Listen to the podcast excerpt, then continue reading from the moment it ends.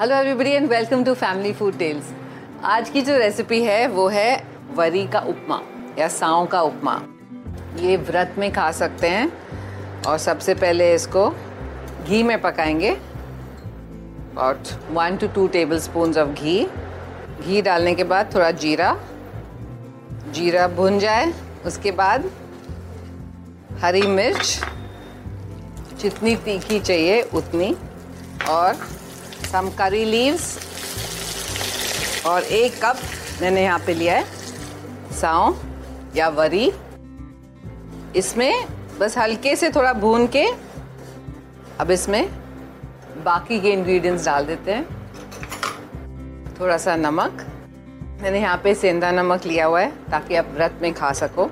Salt to test थोड़ी सी अदरक मिर्ची मैंने लिए जितना हमने यहाँ पे वरी लिया है, उससे डबल पानी लेंगे।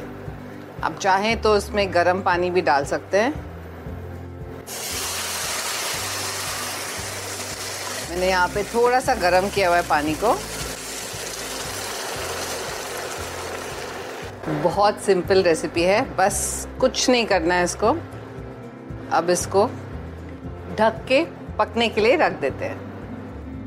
स्लो गैस पे जब तक ये पूरी तरह से गल ना जाए।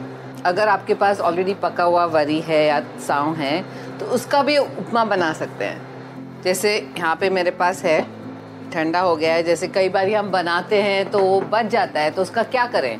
तो उसका इस तरह से उपमा बना सकते हैं। सेम रेसिपी है, बस इसको, इसमें पानी डालने की ज़रूरत नहीं है, बस तड़का दीजिए और इसका upma ready Like this Sochcast? Tune in for more with the Sochcast app from the Google Play Store.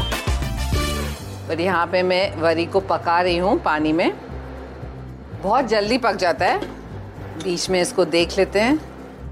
इसमें थोड़ा सा पानी और डालते हैं। वरी को कच्चा नहीं रखना। आप चेक कर सकते हैं, आपको लगे तो थोड़ा सा पानी ऐड कीजिए।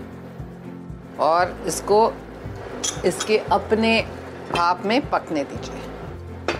उपमा जैसे होता है नॉर्मल उपमा बट ये व्रत का उपमा है।